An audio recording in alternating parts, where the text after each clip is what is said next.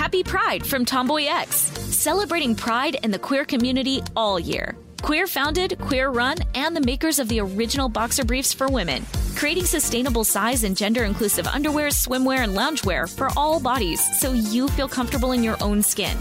Tomboy X just dropped their Pride 24 collection.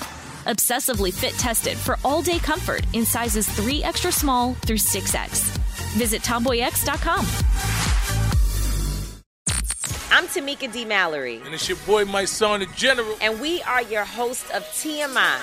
And catch us every Wednesday on the Black Effect Network, breaking down social and civil rights issues, pop culture, and politics in hopes of pushing our culture forward to make the world a better place for generations to come. Listen to TMI on the Black Effect Podcast Network, iHeartRadio app, Apple Podcasts, or wherever you get your podcasts. That's right.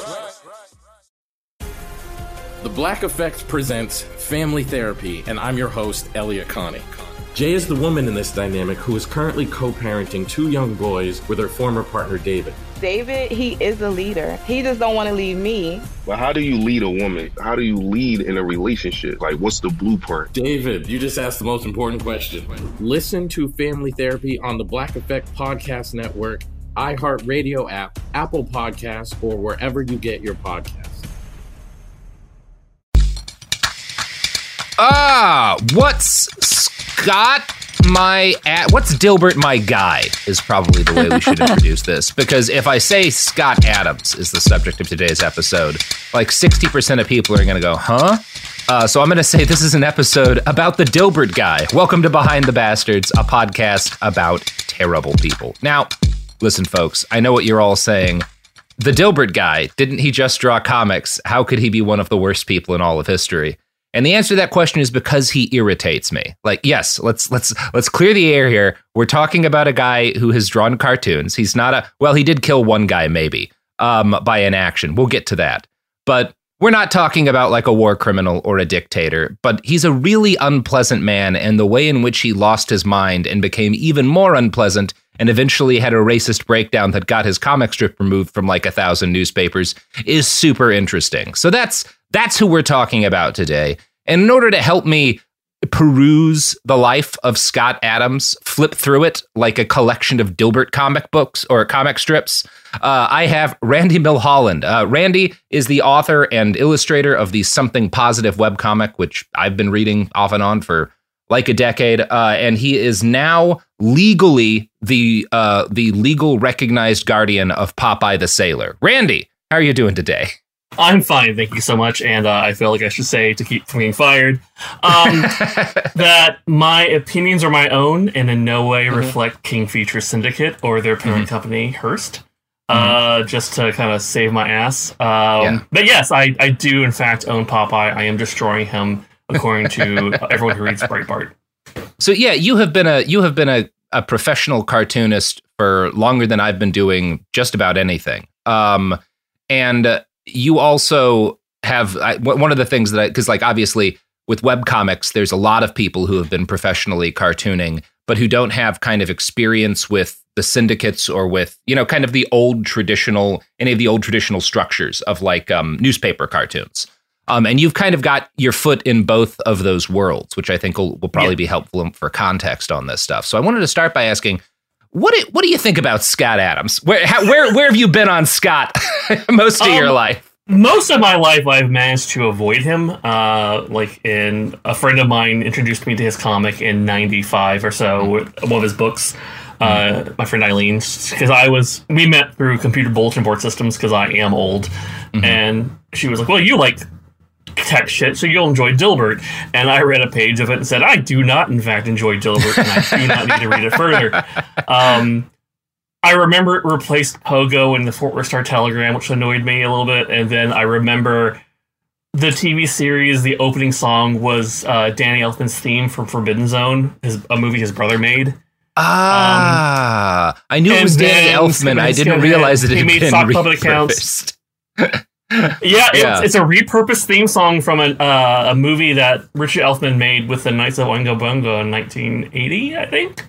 Oh man! Um, so uh, yeah, It's got Elfman Danny Elfman, I'm not but getting like out of bed to make recycled. that song. Fuck you. Yeah, it's the musical equivalent of one of those like glass soda bottles that's You know- got like a, a ring around it because it's been recycled so many times. Just shaking the theme song out. Like, no, no, no. This Yeah, thing's no, no, this this will be fine. This will work for Dilbert the show. yeah, Honestly, it did. It, Yeah. it was better. It was that song was probably the best part of that show. And Yeah. then years later, I know he made some sock puppet accounts to defend himself, and then uh, he hated black people. Yeah. He he. So uh, kind of the thing about Scott is that he was a successful cartoonist, and there was not much that you would note about him other than that if you weren't super paying attention. If you paid attention to Scott, because I, as a kid, read not just his comics but a bunch of his nonfiction books. If you paid a lot of attention to him, there were there have always been some weird things that you would notice, but it was just kind of like, oh, that's an odd thing to believe. Oh, that's an odd thing to believe. And then about five years ago, he really pretty sharply started getting very racist and very bigoted and super right wing, and kind of at the same time convinced himself that like he had discovered the uh, the kind of almost supernatural secret secrets to persuasion, and it was his job to explain how Donald Trump was ushering in like a new era for humanity by his his magical persuader skills. Um, this is all uh, uh, it- like his kind of heel turn has been fascinating, and so I wanted to just kind of like dig into what happened with this guy because very few people. Scott kind of had a lifelong license to print infinite money. And he decided to give that up in order to get really angry in his like video blog, um, and and just like spout bullshit to a fairly small audience of like weirdo Trump supporters. Um, and it's it's interesting to me how he gets to that point because he's not there's not anything kind of he's not always um someone for whom there's warning signs. I think I think he's interesting, and we're going to talk about him because I'm interested in, in Scott Adams, the Dilbert guy. Um, so let's start. Randy, I will admit, if you came to, Hmm? yeah, if No, you no, came me 20 years ago and said, "Hey, Scott Adams is going to be like this psycho conservative, you know, shitbag," like the guy who made all the weird vegetarian food for 7-Eleven, yeah, like that, yeah. that guy, like that, No. that was a weird, unexpected. No, of course. If you were to say one of the one of the newspaper cartoonists you read is going to turn out to be like a weird uh, fascist, I would have been like, oh yeah, Hi and Lois, definitely the Hi and Lois guy, right? That's the Let's not go for the Brown family; they've had a lot recently. Scott Adams was born on June 8th, 1957, in Windham, New York. Uh, his father was a postal worker and his mother was a stay at home mom. Uh, and I always like to point out when guys who grow up into like far right, uber capitalist influencers grow up in a comfortable, safe, stable environment as a child because they're born in a period of time in which a government employee can support a family and own a house on one income. Um, and Scott's one of those people. So just keep that in your mind when he has his heel of turn. course, of course. Uh, yeah. We get most of our information on Scott's early life through him off and on in some of his books. My primary source for his childhood, although not my only one, is the 20 Years of Dilbert comic collection, uh, which he published in like 2002. If you're into comic, obviously, which which you are, Randy, you know how like you had those like the the the the Far Side big collection. Oh, yeah, where, the Gary Treasuries. Larson. Yeah, he writes a bunch of stuff at the beginning, and he kind of Mhm. like explains different comics. There was another ver- one for um, Calvin and Hobbes. Most of like the really big cartoonists get one of those at some point in their career. And Scott Ad, this is this that like this is what I'm using as a big source for his childhood. oh. God, right? I, I you had to Yeah. read that too, didn't you? I'm so sorry. Yeah, I mean, this is he was starting to become a little bit of a maniac when this came out in 2008. He hadn't fully heel turned, but he was start. It's like it's like the pivot document of his like turn into a far right like fascist weirdo. It's Scott Adams' Um, "I hate sand" moment. Yeah, yeah, yeah. Where he's not fully broken bad yet, but now you can tell he's about to go murder the younglings. Oh Jesus Christ! I assume they all look like Ratbert and like just Yeah. have like weird animation. hmm It's interesting because we're going to talk about like some of his early drawings as a kid too, um, which are weirdly enough a lot technically better than Dilbert. um, so Why not? I mean, hey, yeah, yeah, part of comics is how fast can you draw something. yeah, So that's why you see a lot of like yeah. Yeah, like like there's some old high and low strips I remember thinking this is some stunning stuff, amazing angles, but it probably took for way too damn long for how much they're being paid. Well, yeah, and this is one of those things where like Scott himself pokes a lot of fun at the Dilbert art, but obviously like it works. Like it was Yeah. a very, it was a successful comic for years and years. But anyway, it's interesting. Uh, we'll, we'll, we'll, we'll get into that in a second. But yeah, this collection gets pub- published in 2008. Um, and it's kind of like right at this hinge period where I think pr- before this, most people who knew anything about Scott would have default kind of assumed, oh, he's probably like a vaguely liberal, maybe even kind of like lefty guy. Because the comics are kind of, at least superficially, seem like they might be kind of critical about capitalism and about like corporate. They're not actually, but uh, you, most people, I think, probably just sort of assumed that if they they weren't super up on the Dilbert lore. Um, yeah, so it, it's a very interesting period. We'll be talking about that and a couple other uh, uh, uh, recollections that have been published about that period of his life as sources here. In 1963, when Scott's six years old, uh, his family was in the habit of taking him on trips to his uncle's farm up the road from their house. Uh, this uncle had a collection of Peanuts comic strip books, uh, and Scott would sit down and stare at them eagerly even before he could read. Uh, in his book, he describes being fascinated by them because they had what he calls the X factor, um, but which I would say is just the result of kids being drawn to comics uh, and Peanuts being a particularly good comic at drawing kids in. Um, but you know, I had more or less the same experience as a kid, right? Like my my uncle was the guy in my family who had a bunch of published comic book collection collections, and I I certainly read a shitload of Peanuts. I read all of his Calvin and Ho- Calvin and Hobbes books. I read Bloom County, uh, Far Side, Foxtrot, even some like deeper cuts like Gahan Wilson's Demented Oeuvre. Oh, um, nice. Who? Oh yeah, I love Gahan. If you if you if you like Far Side, you should check out Gahan Wilson's stuff. So my early memory is getting my hands on uh, Pogo books. Oh yeah, yeah, yeah. Kelly's art, which was just astounding because my family tends to be a little more on the left side. So Yeah. like Pogo was definitely something my dad was a big fan of. Yeah, it's interesting. I I read a little bit of Pogo as a kid because we were just talking about those like big collections of comics for like Bill Watterson and stuff.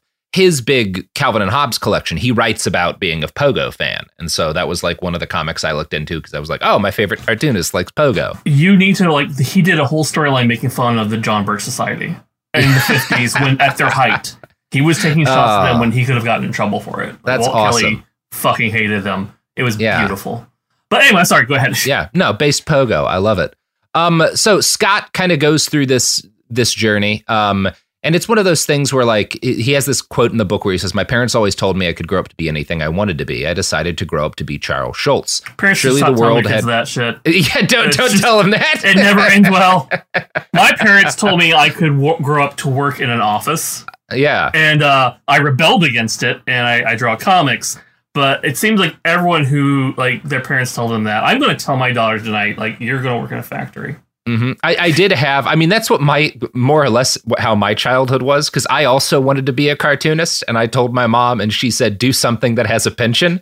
Um, but the joke was on her because those don't exist anymore. Oh my god! It's yeah, yeah. Like I, my parents, same thing. Is like I'm going to be a cartoonist, and my dad just said, "You, you don't have to. Yeah, You can just do something else." it's uh th- this quote from Scott is really funny because it gives you an idea of how different things were back then. So he's like, this is him talking about like why he wanted to be a cartoonist. Uh, after all, how hard could, could it be? You draw pictures, you write some words. It seemed like easy work to me, and from what I heard, the pay was good. I, I will say, in the 50s, if you had a good comic, yeah. it was great. yeah, in the Uh, fifties, that has yes, changed drastically. yeah, you don't hear a lot of people being like, "I want to get rich. I'm gonna, I'm gonna get into comics." Not a lot of smart people, anyway. No. Um, Yeah. I mean, generally, whether you're talking like, especially if you're talking about like, um, you know, it's like superhero comics, like the most famous stories are all he created this character that's worth a billion dollars and then he died of starvation. oh, like Siegel and Shuster getting Yeah, out, and the, exactly. the artist losing his eyesight by the 1970s, Mm-hmm. living in a nursing home, and like Warner Brothers having to be guilted into paying them thirty thousand dollars each Mm-hmm. year for the rest of their lives, but hated doing it. But but this this was the 50s and Yeah. uh, n- none of that was known yet. So Nope, nope. little Scott falls in love with peanuts and grows up being like I'm to I'm to make all those sweet sweet cartoon dollars. And he draws a lot of little cartoons as a kid. Uh, these are mostly kind of like one panel strips. They're sort of similar in const- they're not really far side in terms of the kind of sense of humor. It's like I mean, he he posts some of the drawings he did as like a 6 and 7 year old in here. They're like, I mean, they're like the cartoons a little kid draws, but Yeah. it- it- yeah, they're like single panel strips, a lot of them. By the time he was 11 years old, he'd moved on to Mad Magazine, which makes sense. Mad was super big back then, Uh, very was a, that was culturally a relevant. golden era right there. Absolutely, absolutely.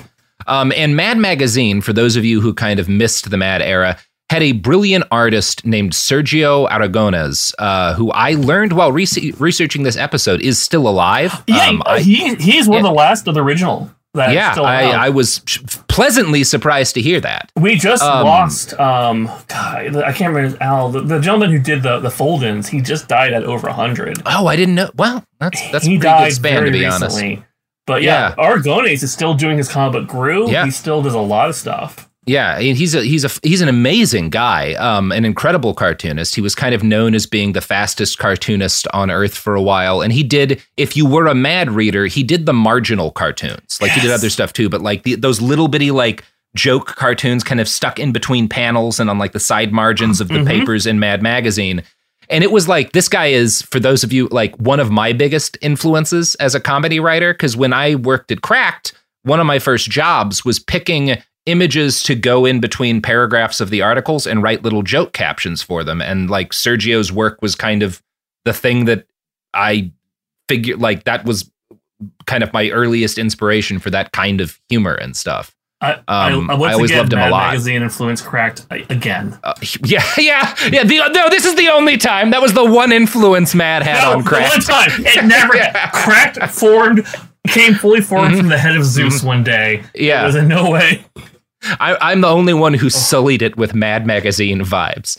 But yeah, so S- Scott, Scott and I have like I I identify a lot with elements of his early childhood. Like mine was was not dissimilar. Other than that, I had I access think to a lot of more kids comics. would, Yeah, like especially comics kids. yeah, Like yeah. I mean, we all, most of us, especially if you're an outsider kid who's Mm-hmm. a little nerdy, Mad Magazine kind of was a siren song. Like it's here's Yeah. the weird stuff.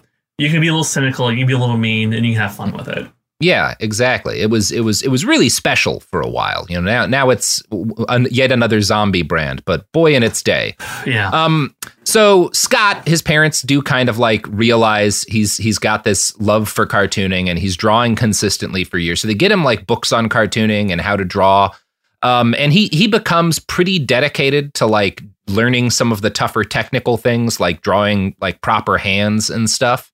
Um, so this is a kid who's got uh, the ability to kind of like stick with you know the stuff that he's fascinated in. He's he's more disciplined than I think most of us who who wind up being comics nerds but don't get into cartooning, uh, which makes sense. Yeah. Um, and he's he's pretty good as a kid. Uh, in 1967, he applies to a cereal box contest, which is was a thing that used to happen for who could do the best Uh-huh. drawing of Old Faithful. Um, he doesn't win the contest, but he gets a camera as a runner-up prize. And this is in some ways that will turn out to be kind of dark, a foundational moment for him. Um, not because like Oh, it God damn it. not because it convinces him to be a cartoonist, which is fine, but like his his so basically like as he enters this contest, he's super excited that he's going to win, and his mom does the generally responsible thing, and she's like, "Look, honey, a lot of kids are going to enter. Most of them aren't going to get prizes. Like you're probably not going to win anything. Don't you know get your hopes up too much." Um, but then Scott gets a prize, and so this kind of like hits his brain like a sledgehammer. Quote. I started to suspect that beating the long odds wasn't as hard as it seemed. This became a pattern that repeated itself throughout my life. God damn it. That doesn't sound sinister, but it's going to metastasize into something like No, it sounds fucking sinister to me. Oh, okay, good. Okay, good. Yeah, that is a weird That's way like to a think about it. That, that sounds like a super villain. I've read too many comic books to like, ah, this is the I, the long odds. Oh god damn it, Neil O'Brien. It's almost Yeah, it is like I do think it's odd his obsession on like winning this meaning that he's beaten the odds as opposed to like oh maybe I'm better at cartooning than I'm thought. That's cool. Like I should work more on this. He it's like ah like I managed to like hack reality. Like that's really is kind of the road he's going to start traveling down. Yeah. So the next year, his town holds an Easter egg hunt, and the grand prize is a golden egg with like 10 bucks in it. Uh, now, obviously, this is like the 50s or 60s, so $10 is roughly equivalent to the GDP of Mississippi today. Um, it was it was a big incentive, good prize. Yeah. Uh, Scott Scott found the egg and he got his picture in the paper, uh, which he says is what gave him a taste for fame. Um, it also Oh. furthered his. don't again. Don't, everything don't- everything it's just like uh, he's that shitty kid who's like, I'm getting attention. Yeah. How can I get more attention? Every time I look at like influencer culture and like the the dark side of TikTok, I get more convinced that no one should get their picture taken or video taken of them until they're like 55. And that way when kids are like, "Hey, do you want to I don't know, do you want to become influencers?" people will be like, "No, those are all like weird-looking old people. Let's uh let's let's paint watercolors." Part of me wants to say, almost say, unless they're being shamed, but you know what? Some people will enjoy that. And hmm Yeah. Un- unfortunately, Scott is one of them. So he this is what gives him his taste for fame. Uh, it also furthers his understanding that quote beating long odds seemed easier than everyone kept saying. Now again, this is like says a lot about Scott. It's interesting that he's so focused on like the odds and that he's special for beating the odds as opposed to like, oh, like, you know, th- this was a nice experience in my childhood. Um, it's also like weird because it, it- none of this seems like to be particularly the result of luck. He probably did well in that cartooning contest because he worked hard on drawing. And the egg contest, like, uh, it's a small town. There's not, he says there's like 30 kids in his graduating class. The fact that you would have like gotten, you know, won the Easter egg hunt one year in your childhood actually seems pretty likely. Like, when you're talking about like a town with maybe 30 kids in it, that's not weird to me. it's not like he's trying to solve some weird riddle. Like, Yeah, yeah. Into a, he didn't like stumble upon like an unsolved math equation in the in, on the in like the chalkboard of his high school and like fix it or anything like that. Um, it's like yeah, I mean, there's 30 kids in your town. You probably did 10 of these Easter egg hunts. Yeah, it's not weird that you won one of them. Um, Yeah. anyway. Scott was now growing convinced that the universe had picked him for greatness. So the next thing he does as a like I don't know, I think he's, I think he's 10 or 11 at this point, he applies to a correspondence course called the Famous Artists Course for Talented Young People. Um, this still exists today in some form. Um, is that the a- draw the turtle thing? it may. it- I mean, it may have been. That was not like. I don't think that was it at the time when he was doing it. It was found. It was founded in part by Norman Rockwell. It's like a long distance course. Um, Oh, And it's okay, inter- yeah. like the ads make it look I, I and I think this is an errant belief, but looking at the ads from back then, you get the feeling that it's like a con because it's really focused on how cartooning can teach you how to make money at home. Um, I don't think it was like people still sell the books online. There's folks who will say they're pretty good like guides to like or like drawing and stuff. Um, so I'm not gonna shit on this program. It's just weird. Anytime, anytime something tells me today that you can make money at home, I assume that it's some sort of a con. Um, but I don't know that that was the case shit on it then. because it gave Scott Adams hope. yeah, it did give him hope. Um, although it's about to crush his hope. But Good. before it does that, Someone needed yeah, to. he files an application packet, which shows he's got some talent. So Yeah. he's going to show you the drawings. And Um, he's trying. He's actually putting the effort in. I give him that. Yeah, yeah. Like he's got there's an a, an early like he's there's a, a drawing of a jalopy in there that's like pretty good for like a little kid. Like the perspective is decent. Like cars are hard. When I was a little kid drawing cartoons, I was never a- any good at drawing cards. Um, so like he's he's not bad uh for his age. Oh, that's really yeah. yeah, that's quite a good. Yeah, you're looking at That's the drawing a of the man. Really good. Yeah. Yeah, no, like, Yeah, that is really well done. That's skill. Yeah, Like I would yeah. have not realized he had that ability. No, yeah, it's like not like Sophie. Scroll down, show him the jalopy because like the perspective on the car is also the jalopy is and cars are not easy, so that's Yeah, That's, yeah. he's, he's solid. He's like he's th- th- these are good cartoons.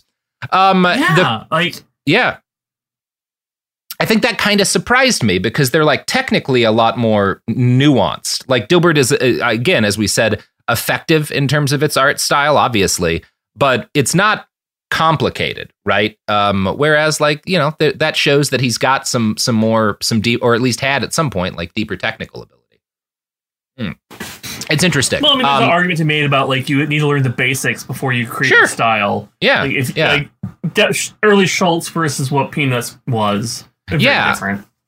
Yeah, I mean, even just like a guy like everyone knows is a great cartoonist, Bill Watterson. You look at kind of a normal strip of Calvin and Hobbes, and then you look at the um, you know, the ones like these big Sunday spreads he did, where he's he's got like Spaceman Spiff and shit, and it's a lot more Mhm. kind of like um almost uh uh uh, uh psychedelic, fantastic in a lot of ways. Um, They were also called Yeah. back to the golden age of comics when, Yeah. like, no, you're going to run this comic the way I present it. You're not going to butcher up the panels and put it different directions. He and was- also started off as a political cartoonist, so his training is a lot different, and he's Yeah. like, very thick, heavy line work. Yeah, yeah, and you you see, uh, uh, uh, Berkeley Breathed is uh, kind of in a, in a similar vein, where like he he would do, especially when he did like Outland and stuff. These like so much more lavish Mhm. strips that today you could never. I mean, you could. Uh, thankfully, one of the things that I love about online cartooning is you you do get there's a lot more of that stuff available if you know where to look for it because you can publish anything online if you have like the right kind of you know uh, uh, platform to, to to put it up on as opposed to you know Mhm. water when you read that book Watterson did like the the the collection of his where he writes a lot about his background a lot of it is him kind of mourning how much comics pages are shrinking how much less space there is how much less like option for putting in color there is uh, and how sad Mhm. that makes him as a lover of the art form and I I do think like that's one of the things internet com- uh, comics have kind of reversed the slide on uh, to an extent, which Yeah. which is yeah makes me happy. It, it is heartbreaking, but it's also like uh, you're on deadlines too. Like Yeah. I did a storyline in Popeye where I got behind because like I'm going to do really hyper detailed art, and like that's great, but you're getting behind, and we have a deadline that this needs to get in.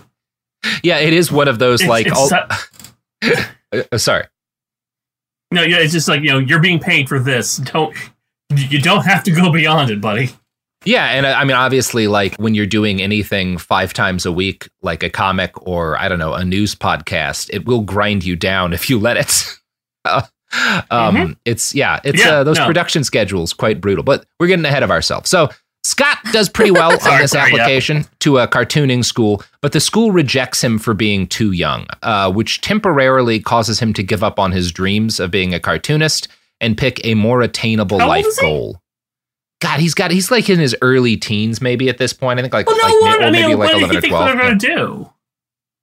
Yeah, I don't know. He um I, I think he was just like had the way he describes it, he had kind of because of these other incidents of like unlikely in his eyes. I found an egg. Give me Yeah, a- a exactly. feature. I found an egg. Surely I'll get into this cartooning Jesus. school.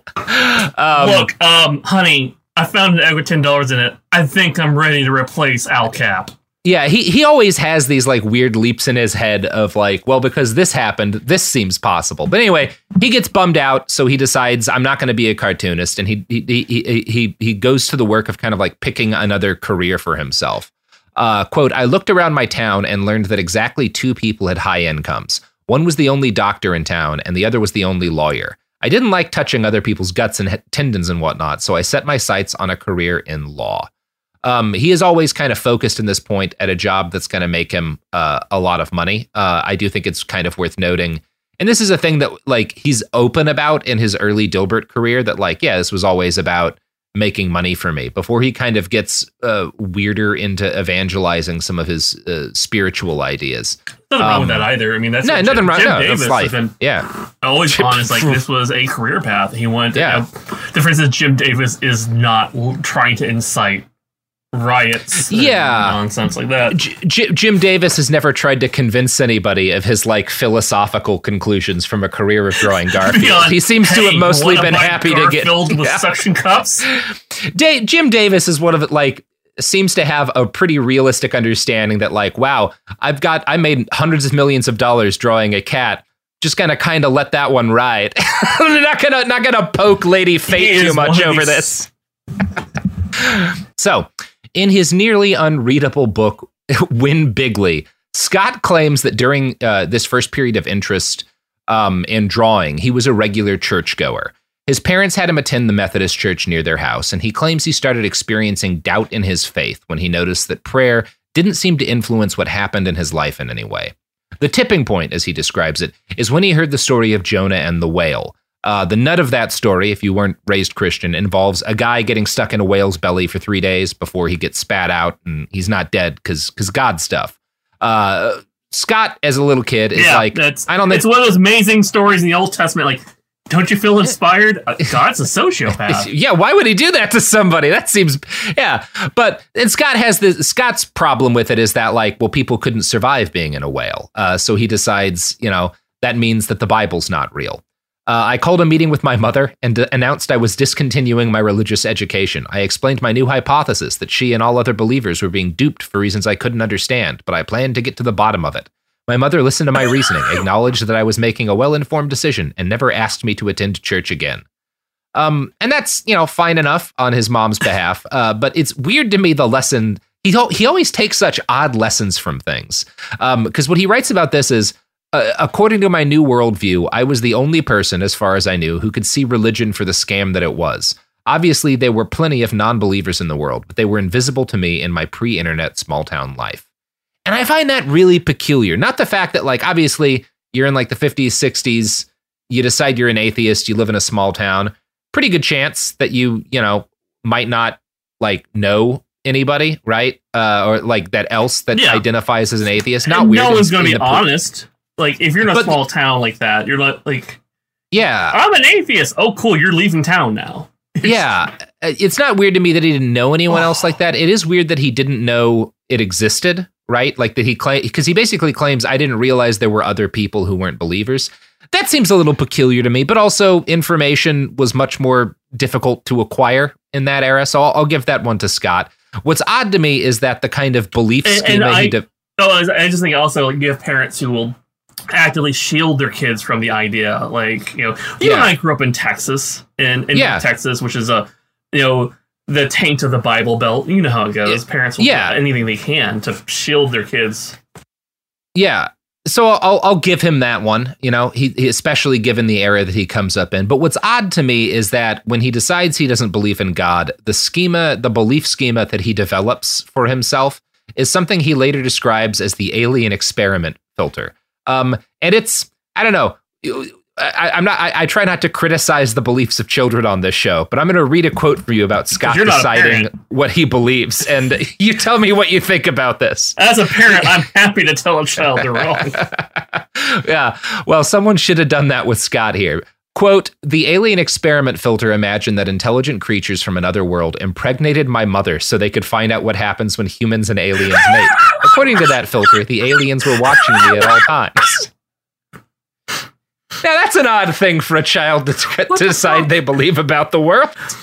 What the fuck? The fact that like alien impregnation is involved here, running a train on my mom, and now they're yeah. watching. Yeah, that's oh that is a God. really weirdly specific belief.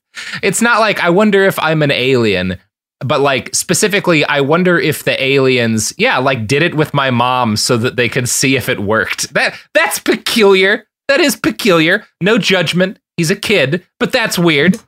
that is a little bit of a weird belief. Um, I mean, look, we were weird kids. Our brains went to weird places. I'm sure if I yeah. sat down and looked at my thoughts, like, ooh, I can't really judge him on this one. But as an adult looking at it, I'm like, really? That's yeah. yeah that's it's less about judgment like, than being being okay. like, all right. Scott Kid. consistently draws strange conclusions this from is things. worse, isn't it? Yeah. So, uh, you know, who doesn't develop strangely elaborate childhood fantasies of their mother uh, being impregnated by aliens. Would it be the uh, sorted gold sellers that might be providing products and services no. to this fine podcast? The gold sellers definitely do, but like I don't know, probably doesn't. Right? Is that right, Sophie? Can we say that, or is going to get angry if we say that they don't have alien impregnation fantasies? I don't know. I bleeped what you just said. Boom. Uh, uh, fair enough. Impe- impreg fan art. It needs to be a thing. Yeah, right yeah, make make it happen. Use use Chat GPT or whatever, one of the GPTs. uh, uh, get it. Give us give us some AI drawings of uh of impregnation Dilbert fetish art. Dilbert like just birthing a yeah box. And don't don't send it to me. Send it to Scott Adams. He he he'll love that. He's uh, got time now. He's got time now. He's not cartooning anymore. He is cartooning yeah, still. Anyway, here's ads. Happy Pride from Tomboy X. We just dropped our Pride 24 collection. Queer founded, queer run, and creating size and gender inclusive underwear, swimwear, and loungewear for all bodies so you feel comfortable in your own skin. Visit tomboyx.com to shop. I'm Scott Weinberger, journalist and former deputy sheriff. In my new podcast series, Cold Blooded, The Apollo Gym murders, I'm embedded in the cold case investigation into the death of firefighter Billy Halpern. It's just a shame, you know, that they took him from us. Experience this investigation in a truly unique way, knocking on doors, uncovering new evidence, including the DNA of a potential killer. Uh, my name is Danny Smith. I'm a detective uh, with Miramar Police Department. This is Scott Weinberger. We're actually reopening an old case, and your name came up. Untangling secrets that may reveal the answers to not only one murder, but almost a dozen. I Thought they were going to kill me, so I kept my mouth shut and I didn't say anything. All these years, I didn't say anything. Listen to Cold Blooded, the Apollo Gym Murders on the iHeartRadio app, Apple Podcasts, or wherever you get your podcasts. Something that makes me crazy is when people say, Well, I had this career before, but it was a waste. And that's where the perspective shift comes that it's not a waste, that everything you've done has built you to where you are now. This is She Pivots, the podcast where we explore the inspiring pivots women have made and dig deeper into the personal reasons behind them. Join me, Emily Tish Sussman, every Wednesday on She Pivots as I sit down with inspiring women like Misty Copeland, Brooke Shields, Vanessa Hudgens, and so many more. We dive into how these women made their pivot and their mindset shifts that happened as a result. It's a podcast about women, their stories, and how their pivot became their success. Listen to She Pivots on the iHeartRadio app, Apple Podcasts, or wherever you get your podcasts.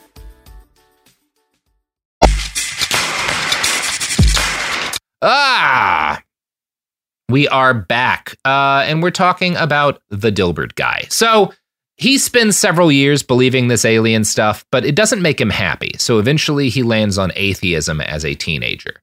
Now he claims it like that he decided to be an atheist because it gave him something to argue about with people, which okay. does make him ahead of the curve for like the new atheist movement. Honestly. Yeah, no, that was me as a teenage atheist for sure. Yes. mm-hmm. Now, what's odd about that is that he he it's not odd that he's kind of unhappy with it. A lot of people like have a, a period when they're younger of of atheism and then move you know to something else. Uh, that's like a thing that happens. Just like people have a period where they're super Christian or whatever and then choose something else. Why Scott is unhappy with atheism specifically is that he feels like it doesn't let him predict the future. That's an odd reason to not like atheism to me. What the um, fuck? I, I don't know. that's so weird. Yeah, I, that's that's not the point of atheism, Scott. Jesus um, Christ, kid. Yeah, I don't understand why that would be a thing that you would ever have expected to get out of atheism.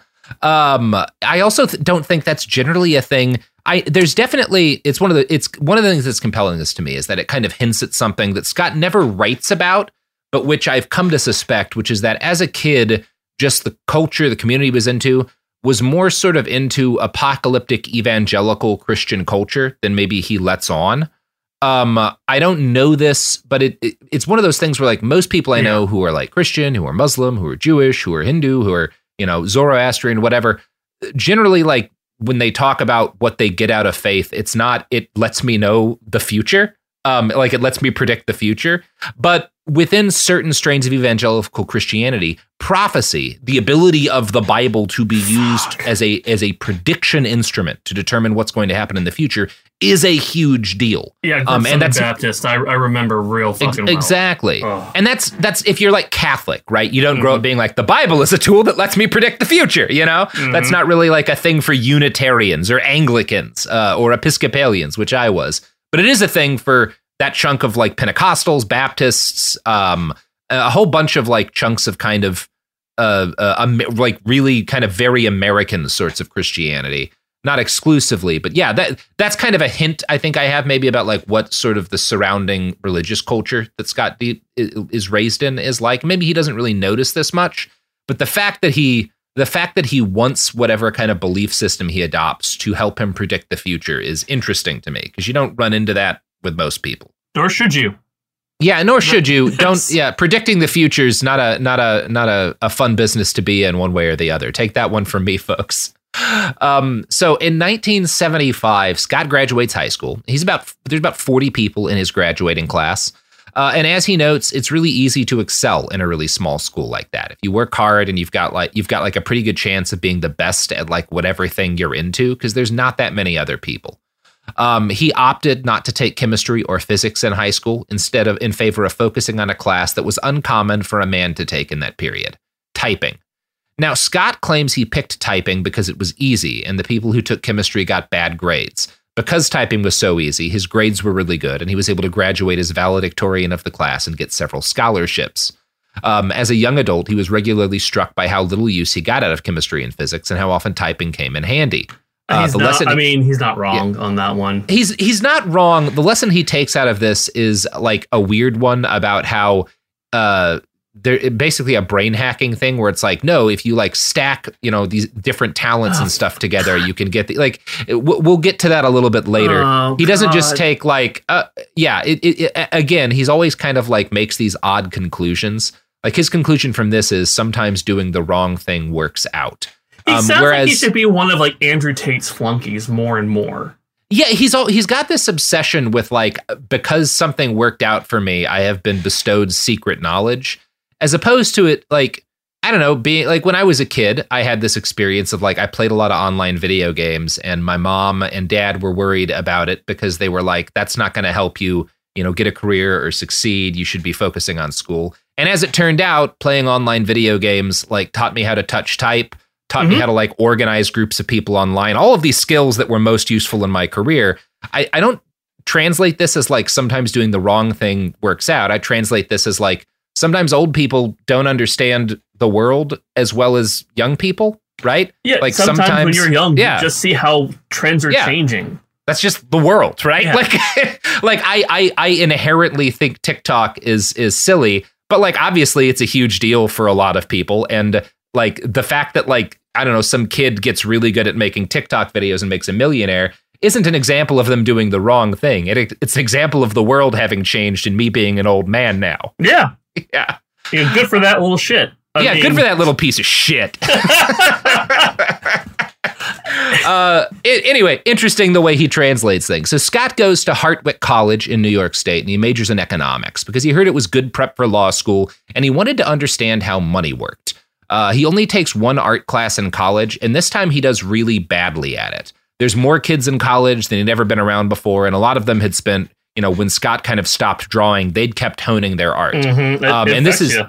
yeah, it fucked him up. Um, I don't think that's an uncommon experience. Well, also, you go from being a kid in a small school where you're the art kid to going yeah. to a place where, oh, this is all the art kids from all these other schools. Oh, and they've been working harder than you. Yeah. That's going to humble your, well, it should humble you a little bit. Yeah, in his case, it seems more like he just kind of gives up um, on on art. Um, but he does start to smoke a shitload of weed in his college days. Uh, he was influenced uh, during this period of time when he's getting high a lot by the realization that people seemed a lot nicer when he was high. This caused him to realize that people could experience different realities based on their perception. Now, that's one of the most basic philosophy things in the world, right? The fact that That's like yeah, perception alters re- exactly. Like everyone has this realization one way or the other. Um, so I don't think Scott is like taking a lot of classes on on philosophy. Uh, I also don't think he listens a lot when other people are talking.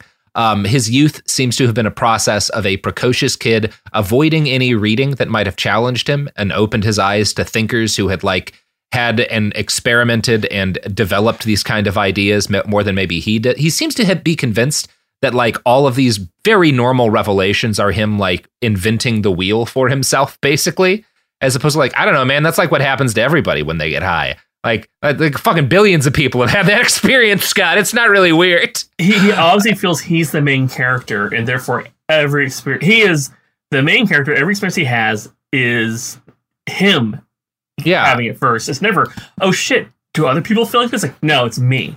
I will he, educate you on on me.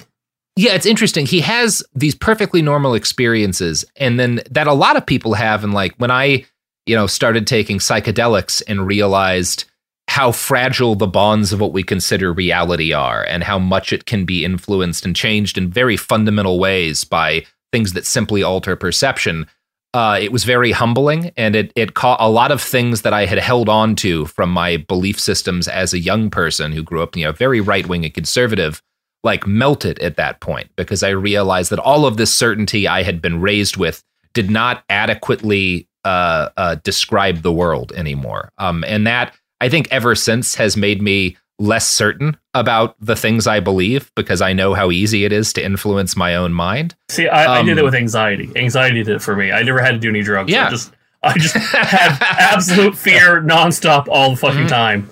very mind altering drug anxiety. Um, Scott, I think, mean like concludes uh, basically like I have uh, I have had a realization that other people don't have, and so now I like understand the world on a fundamentally different level, um, which I, I is odd. I wonder how much he spent time like talking to people while he was high, because again, this is pretty basic stuff people chat about when they're stoned at nineteen. But I think he whatever. talked at them. He didn't talk to them. He talked at them. If they said something, he wasn't paying attention because he wasn't talking. Yeah, you get that feeling a little bit. So, age 21, Scott moves to San Francisco after he what he describes as a near-death experience. Again, he's he's living up in the frigid north. He's driving home one night. Uh, it's snowing, and you know it's in the middle of February, so it's probably below freezing outside. And his car dies on the highway. Um, he hasn't brought a coat with him, you know, because he didn't think he was going to be outside much, and because young people are dumb. And so he winds up being like, I'm going to freeze to death in this car unless I can find someone to rescue me. So he gets out of the car and he just like sprints down the highway, like trying to find somebody. And, you know, eventually gets picked up and he doesn't die, obviously. But this whole thing terrifies him, this like brush with death. And he promised himself while he was like sprinting down the freezing highway that if he survived, he'd sell his car and buy a ticket to California, which he does. That's a Um, weird fucking leap. That isn't odd. I mean, yeah, it, I, I do know. I will say a lot of people who wind up in California are there because they grew up in like Minnesota and were like, never again, never again will I go through a winter like that. I I lived in Boston for nine years, and the idea Yeah. of having returned to winter does make my butthole pucker. Yeah, I feel the same way about the fucking Texas summer, but Uh, that's just that's come for all of us now. yes, so you thought you Great. escaped us, Robert? No, Yeah. Robert. We No. smelled where you went, and we followed the trail. Texas comes for us all. So he moves to San Francisco. He's got a brother there, so he crashes with his brother. Uh, eventually, he gets a job as a bank teller, um, which is, you know, it doesn't go great for him. He gets robbed at gunpoint twice, so he decides, I'm going to apply for a management training position. I, I can't Um, fault that. That yeah, no. Sounds reasonable. Yeah. normal normal reactions here. Um, he rises pretty steadily at the bank, and they kind of he flits around a bunch of different jobs. He does some time programming computers. He manages like a contract negotiation team, and by his own kind of recollection, he's bad at all of these jobs that like they move him to. Um, because and and he, I think this is pretty reasonable. He's like, yeah, they never kept me because I was good enough at my job. They kept moving me to other jobs, but they never gave me enough time there to get good at them. Um, I don't think that's an uncommon experience people have in the corporate world. Definitely. Not. Um, and he he kind of learns as a defensive mechanism during this period to deflect from his ignorance by developing a sense of humor that he was able to use to kind of like please audiences of business executives um, and make them maybe less likely to judge him when he's bad at the stuff that he's doing. This is going to be an invaluable skill for writing Dilbert. Quote, Several of my jobs at the bank involved making presentations to upper management. I seasoned my presentation with presentations with comics to keep the audience awake and to have a business reason for sitting around drawing comics at work. My comics weren't funny in the ha-ha sense. That's certainly true, Scott, but they reminded people of their jobs, and that seemed to be enough. I believe my first published comic was the mole that I drew on the cover of the company newsletter. Um so yeah, this is kind of how he gets back into cartooning over the course of a couple of years, there's two characters that he draws more than the other characters he's doing. And one of these is like a guy with glasses and a weird looking tie who's going to become Dilbert. Uh, another's a dog that's based on his old family dog that's going to become Dogbert. Those are the, I'm- I'm sure most people are at least vaguely familiar with the fact that those are the two big characters in his comic strip. Um, now, the timing here is a little unclear, but while this is all going on, as he's kind of like entering the corporate world, Scott starts experimenting with hallucinogenic mushrooms. Now, the San Francisco Bay Area is a wonderful place to experiment with mushrooms. And Scott has a good time. He came he, his first trip is like right after he moves there. He's 21 years old and he says that it's the best day of his life. Like uh, or at least in 2008, he wrote that that was like the best day of his life. Well, he uh, hadn't you know, gotten anyone killed yet, so it was. yeah, he, he he hadn't killed anybody yet. He hadn't taken a life. um, now, I don't think that's uncommon. I, I think a lot of people uh, look back at like their first time on mushrooms, like, yeah, that was the best experience of my entire life. Some people, it's the worst. Uh, but but generally, a lot of people have have this experience of it. It's not an uncommon thing. I will bow Scott- to your knowledge as I have never done any drugs. Yeah, I don't like recommend it ad hoc to people, but uh, uh, I mean, there's actually data on this, right? Like they Yeah. did. There was this famously the Good Friday experiments where they give mu- gave mushrooms to a bunch of divinity students, and like an overwhelming number of them, 20 years later, were like, "Yeah, it's still one of the most influential spiritual experiences of my life." Yeah, Um, and, and even yeah. microdosing shrooms is supposed to be pretty good for a lot of like mental health. Is it, it like, can be. It can be. Yeah. Um, it's one of those things. Like I'm. This is a little off topic of Scott. I'm. I'm very pro people having the right to and experimenting with hallucinogens. There are. I mean, one of the things that does increasingly concern me is what we're learning about the ways in which people who have a a, a family tendency towards schizophrenia um, can have schizophrenic breaks as a result of taking psychedelics or even just marijuana. Mhm. Um, so I, whenever I talk about, I, I do think many, perhaps even most people, can benefit from psychedelics. Uh, It always pays to be aware of your family history and take great care when doing that stuff because there there are potentially consequences with it too. Um, it's important. Not. Yeah, but Scott has a great time, right? Yes. Uh, s- s- g- great experience, uh, not an uncommon experience. Uh, he benefits from it by developing an understanding that his own interpretation of reality is just one of many and not necessarily the true truest one. That's a good thing to realize about the world. Uh, it's certainly a thing I think most people who become healthy adults have some version of this realization. Um, Scott writes it as a positive realization, but then at the end of this section of his book, Win Bigly, which is a stupid book about winning arguments and how Donald Trump is uh, fucking God King, he writes, quote, Kids, please don't take drugs. Drugs can be dangerous. I don't recommend trying marijuana or psychedelics. You'll get a similar perceptual shift by reading this book. I designed it to do exactly that right now. I Um, hate him. kids- I fucking hate him. Oh my fucking god. I, I know what I just said about being cautious with drugs, but if your choice is between reading Scott's book and doing drugs, choose drugs. Every time. Avoid Scott's book. Someone books. needed to be bullied way more than they fucking were as a kid. And Too much adult, confidence. Too much confidence, Wow. Scott. Jesus Um, fucking Christ. Yeah, I mean, w- what's unsettling to this about this to me is that like the lesson Scott gets from mushrooms, and the lesson a lot of people do is that like, wow, the actual meaning of reality and the nature of it is actually is extremely open ended and dictated by perception. And maybe you shouldn't buy into your own bullshit to such a, a strong extent or believe anything so strongly because so much of reality is kind of altered by your brain chemistry, by what's in your stomach, all this kind of stuff. That's a good thing to learn. It's a different thing to be like, don't do drugs, kids. I have developed a way to manipulate your mind using my books that works even better. That's cult shit. that- that is culty, right? Yeah, that's unsettling as fuck. That is something I like. I remember a youth minister when I was a kid telling us that you know we didn't need to try drugs because he could help us get high on Jesus, and I was me like, mm, I don't like this guy at all. yeah. Nothing about this is good. No, no, and and Scott, he he kind of stops experimenting with hallucinogens. I think pretty early here, and gets really into something that is not necessarily culty, but it's very cult adjacent.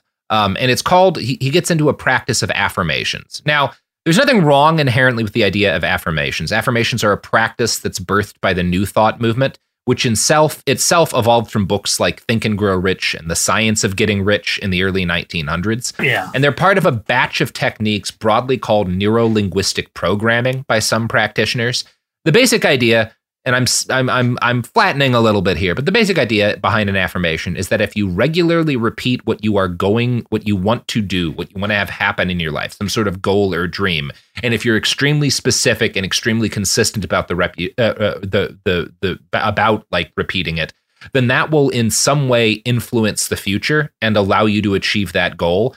Versions and like this is like the secret. I was going to say this is the fucking secret. Yeah. The the early kind of basic ideas, there's nothing inherently like if you are if your goal is to to write a novel and every single morning you wake up and write down on a piece of paper, I am going to write a novel, and you focus on it, you know, for a minute or two while you're having your coffee. Um, and that helps you to sit down every day and work on that novel. Well, that's great, right? That's a perfectly reasonable thing to do, you know. Or if if your affirmation is, I'm gonna, you know, uh, get you know this good at, at lifting weights, or I'm gonna get this good at drawing, or I'm gonna learn how to, I don't know, fix engines or whatever. Perfectly reasonable the problem is when people start to treat them like the secret does, like they're magic. Like rather than it just being like, well, focusing your mind on a task can help you accomplish that task. It's by telling, by writing down and in this very specific way, this thing that I want to have happened, I am altering the universe, right? Mm-hmm. In order to like give myself a thing. That's there's a lot that's problematic. There's a lot that's problematic about the secret um, especially when you like talk to the way people who are into this kind of stuff sometimes talk about illness, right? Where they're like, "Oh, you can overcome, you know, your hereditary illness or your your your chronic illness or whatever um, via these techniques." Where it's like, "Well, no, no amount of writing affirmations is going to stop you from being paralyzed. Yeah, that's right? new age like, Mary Baker Eddy right there. Like, that's, that's, just, just, not how it works. That's Christian Science um, with a different label. What the hell? Yeah. So I, am not shitting. Like I know, I know people who are like, yeah, I do this, and it's just a thing that yeah. helps me focus my mind. That's whatever. That's fine. Um, but Sc- Scott takes it in in very much like the secrety direction, where like I have figured out some sort of secret way to break the code of the universe.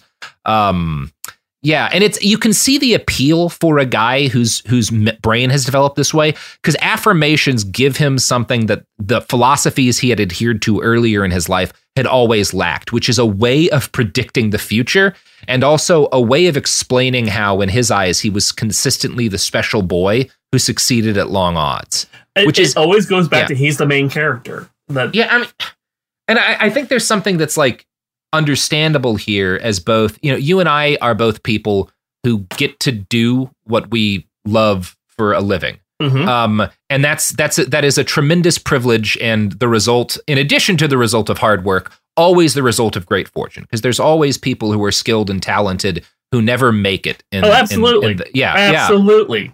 And if you recognize that as as a creative person, there's a fear in there, right? Because it means that, among other things, it means that it could stop working for you at any point, right? And that is a and, very understandable anxiety. I think a lot of creatives have. Yeah, because you, it is things change, audience change. My, you know, yeah, what worked for me 20 years ago won't work now. I have to mm-hmm. constantly rework and keep yeah. pushing. And most, I think, most reasonable people in in our position, like you know, there's a, a variety of things to look at it, including well, I support a basic income and stuff like that, uh, universal health care and shit, so that these fears are at least you know less involved with like maybe I will wind up like dying on the street if my ability to to write shit goes away. Um, Scott, I think, takes pivots to like, I need to find an explanation for how I'm succeed. I've succeeded because I've hacked reality. Because then it's something that I can keep doing, and it won't ever fall apart on me. Right? Yeah. Um, like that's I think what he, why he winds up kind of falling for this stuff. But again, I've gotten ahead of myself. But you know who's ahead of everything and everyone? Um, I would assume. Well, I can't make the joke. You're not allowed to do the, the child hunting island jokes anymore, are you? No, no, no, not not after the FBI busted them. Uh, no, yeah, no, we'll we'll get in trouble again. Okay, sorry. Um, I assume it is the fine uh, conveyors of products and services what sponsor this program. Yep. Um, that's that's whomst we we have on now. So here we go.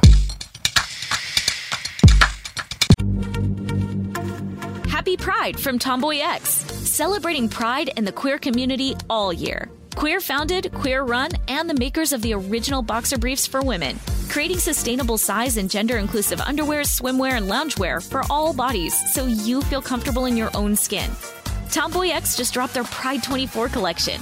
Obsessively fit tested for all day comfort in sizes 3 extra small through 6X. Visit tomboyx.com. I'm Scott Weinberger, journalist and former deputy sheriff. In my new podcast series, Cold Blooded The Apollo Gym Murders, I'm embedded in the cold case investigation into the death of firefighter Billy Halpern. It's just a shame, you know, that they took him from us. Experience this investigation in a truly unique way, knocking on doors, uncovering new evidence, including the DNA of a potential killer. Uh, my name is Danny Smith. I'm a detective uh, with Miramar Police Department. This is Scott Weinberger. We're actually reopening an old case, and your name came up. Untangling secrets that may reveal the answers to not only one murder, but almost a dozen. I Thought they were going to kill me, so I kept my mouth shut and I didn't say anything. All these years, I didn't say anything. Listen to Cold Blooded, the Apollo Gym Murders on the iHeartRadio app, Apple Podcasts, or wherever you get your podcasts. Something that makes me crazy is when people say, Well, I had this career before, but it was a waste. And that's where the perspective shift comes that it's not a waste, that everything you've done has built you to where you are now. This is She Pivots, the podcast where we explore the inspiring pivots women have made and dig deeper into the personal reasons behind them. Join me, Emily Tish Sussman, every Wednesday on She Pivots as I sit down with inspiring women like Misty Copeland, Brooke Shields, Vanessa Hudgens, and so many more. We dive into how these women made their pivot and their mindset shifts that happened as a result. It's a podcast about women, their stories, and how their pivot became their success. Listen to She Pivots on the iHeartRadio app, Apple Podcasts, or wherever you get your podcasts.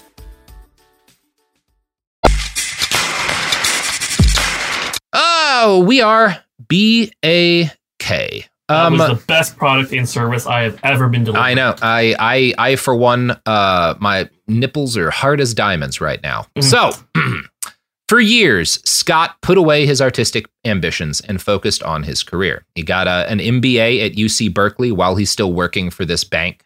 Uh, even though an evening, like, and it, it's through like his bank actually pays for him to start the program. Oh, back when, uh, they, when is- uh, employers would actually do that for you. yeah, stuff like that happened. Uh, he claims he did really well, uh, and he claims that, but he also claims that like I thought that starting this program would give me more opportunities for getting promoted, but alas, this was not to be. And here's what he writes in 2008.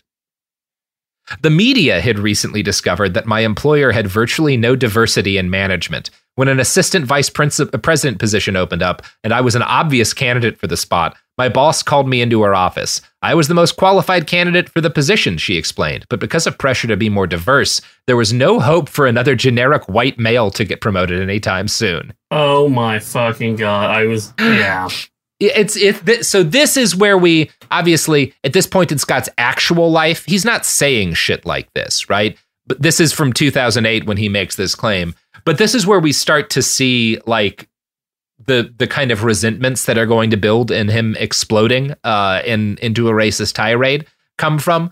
Um and it's interesting. This is the first time Scott would claim to have been harmed by a diversity program, but he's going to claim this happens a bunch more times in his life. Um, in fact, from here on, every setback in his career, including the failure of the DV of the Dilbert TV show, is eventually blamed on nefarious individuals wanting to hire non-white people instead of him.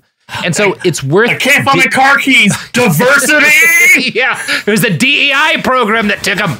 It's worth digging because he keeps doing this. It's worth digging into like how credible the claim is that Scott didn't get a promotion because he was a generic white man.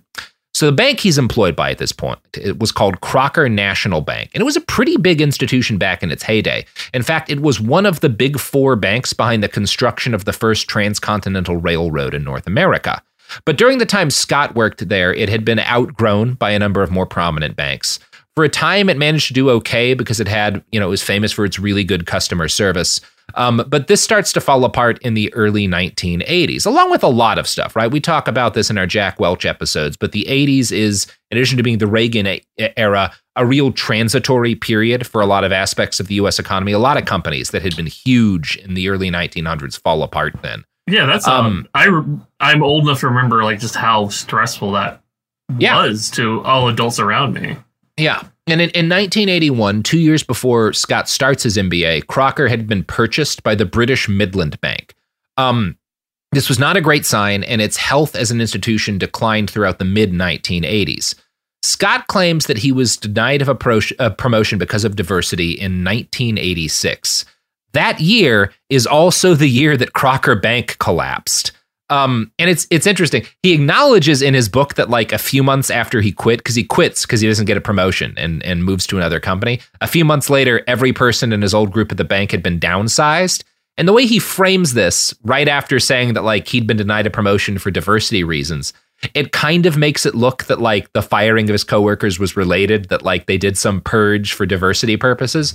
The reality is that Crocker Bank fell apart. Like it collapses the year that he leaves. He does not lose out on a promotion because of black people. He loses out on a promotion because the business falls apart. But isn't that how it usually goes? Is like, how can I retroactively make this the fault Yes.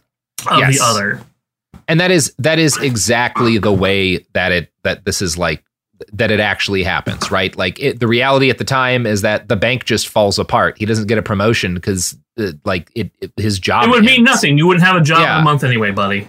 Yeah, and and but and and then later he kind of retroactively decides to blame it on diversity. Um, he moves to Pacific Bell where he finishes his MBA, and again he hopes that because he's got this MBA, he's going to get promoted rapidly at Pacific Bell. And it's interesting because when he talks about this, he frames it in a self-deprecating way, saying he did his best to act like he deserved a better job, um, and that this act was convincing enough that he gets put on a short list for promotion.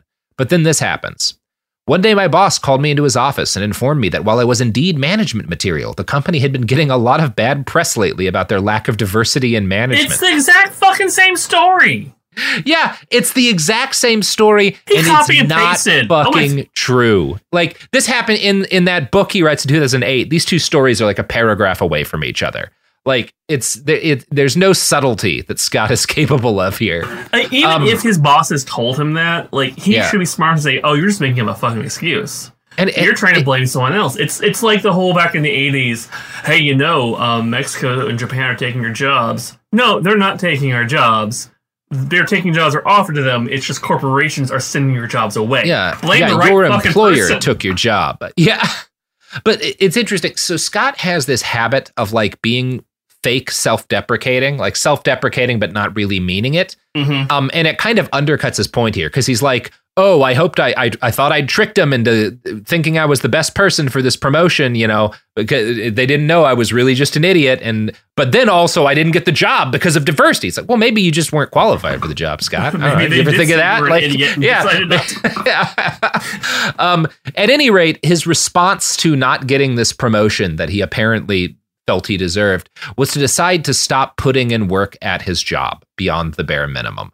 Um, now, this, he says, wound up being key to his future success because now that he's got all this free time, he starts drawing comics again and he decides to start publishing them. Uh, he has no idea how to do this, so he starts writing affirmations again. Now, I don't think the affirmations do much here, but what does do something is that Scott also takes a practical step towards making his cartoon dreams a reality. He's watching TV one day and he comes across a show on a local channel by a cartoonist named Jack Cassady that's like about how to draw cartoons and like how the industry works. Um, Scott sees this kind of by chance. He finds Jack's mailing address and he writes him a letter being like, Hey, I want to be a cartoonist. How do I start? And he encloses some of his comics. Um, and I, I looked into Jack Cassady for this because he's he's key to Scott's career, and he's actually a pretty interesting guy. He's still alive, or at least according to the internet. He has been teaching cartooning and and publishing cartoons for decades and decades at this point. And prior to being a cartoonist and a cartoon instructor, he spent 23 years in Army Special Forces.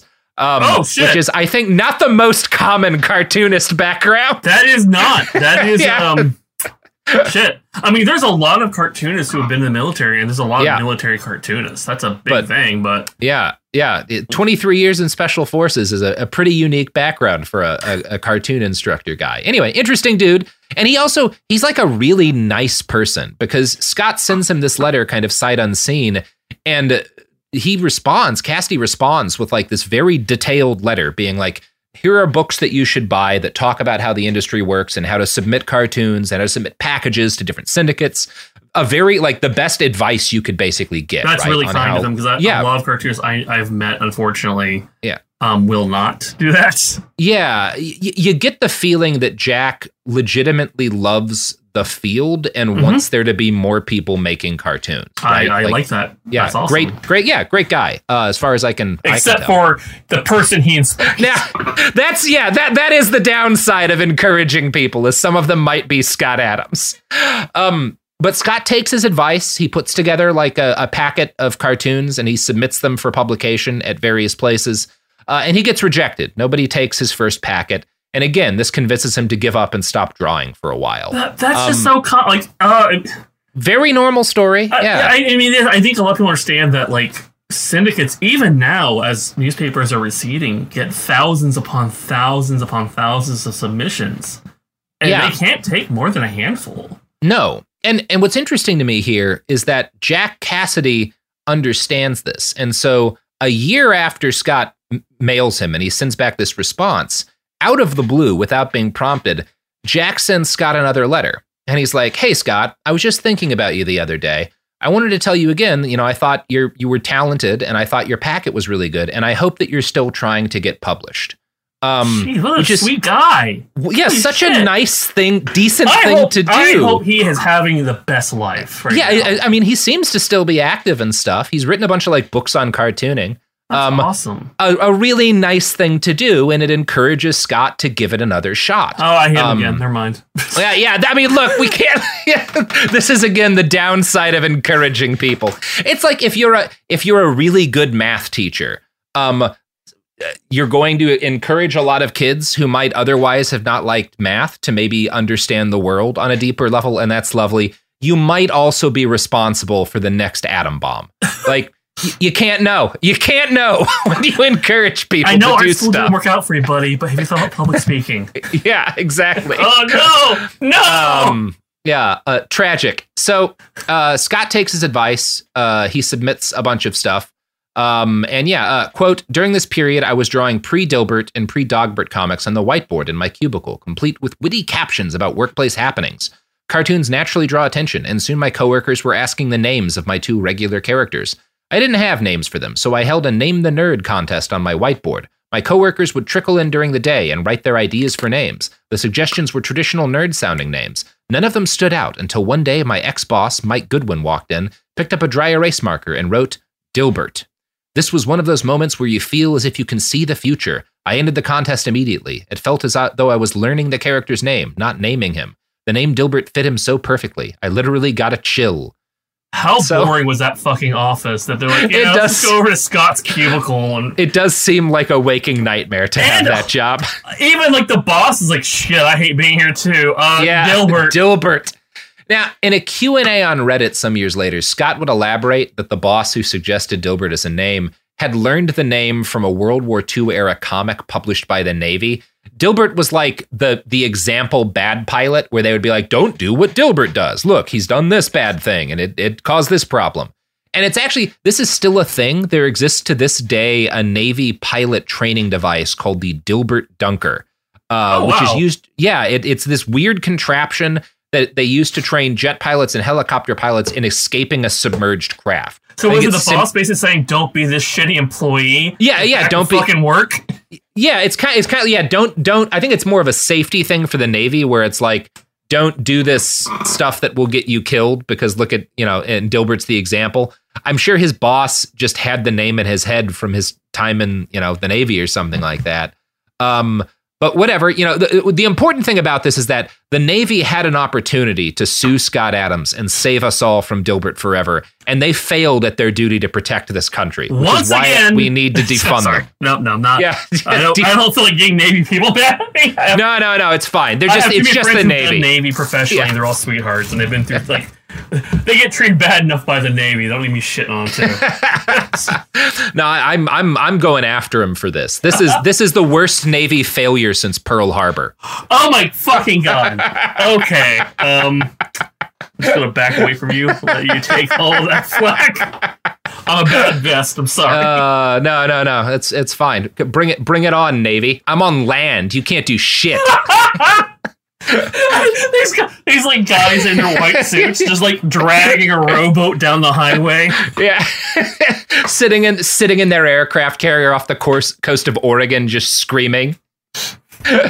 You're not allowed on the dirt, motherfucker. Anyway, whatever. Scott Adams, back to him. Yeah. So Scott's initial comics, they're fine. Uh, like I don't know, they're like they're not uh great or anything. Um, early Dilbert is not based around office humor, like the character's an engineer, but that's kind of like what it is. What's interesting to me is that like his art, his early art is definitely like um, a downgrade from the stuff he was was drawing as a kid because it's also a lot rougher than it, it's gonna be. Really though, it's it's it's fine except for his um his lettering's dog shit, which is kind of one of the feedbacks he gets from the syndicate. Sophie will show you one of his early comics here. What's interesting to me is that like in this packet because he he provides in that book some of his first packet. There's some like a couple of political strips and they're not conservative. Like the one that we're looking at here is kind of an anti-Reagan one making fun of like the Star Wars missile defense system. Um like which is Oh, is lettering yeah. is fucking like that. yeah, it's terrible lettering. That's weekly newspaper comic lettering. Yeah. Um, you know, you, you, you look, everybody goes through a period here. It's I mean, just I- I- my lettering isn't great either. I can't Yeah. say too much, but Jesus. It is compelling to me that, like, yeah, oh, early on, he's making fun of like Reagan and the waste of the Star Wars system. That's interesting. That's that's going uh, kind of part. There's a there's a surprise reveal coming up here, um, and it's it's that Scott has uh has suffered some like kind of uh sudden shifts in his personality that this is evidence of. Um, so Scott's pretty bad at naming his characters to start. His first pick for Dogbert's name is Dill Dog. Um, he changes this before submitting his packet. No! That's that is if you're if the name of your character is just dildo with an extra letter stuck on it, that is probably not going to think make Dill publication, my should friend. be brought back. I'm not gonna lie. Yeah. I couldn't agree more, Randy. Save dildo. Dildo is going in something positive because King Features will never let it be in Popeye. You, he can't will- stop you. He can't stop you. Oh no, Hearst Media can stop me from a lot of things if they. want. Oh no no no! Yeah, I meant for for for something. Oh, something. that's me. positive. Yeah, no, no, no. Yeah, he he has no right. God damn it! So Oh my Jesus Christ!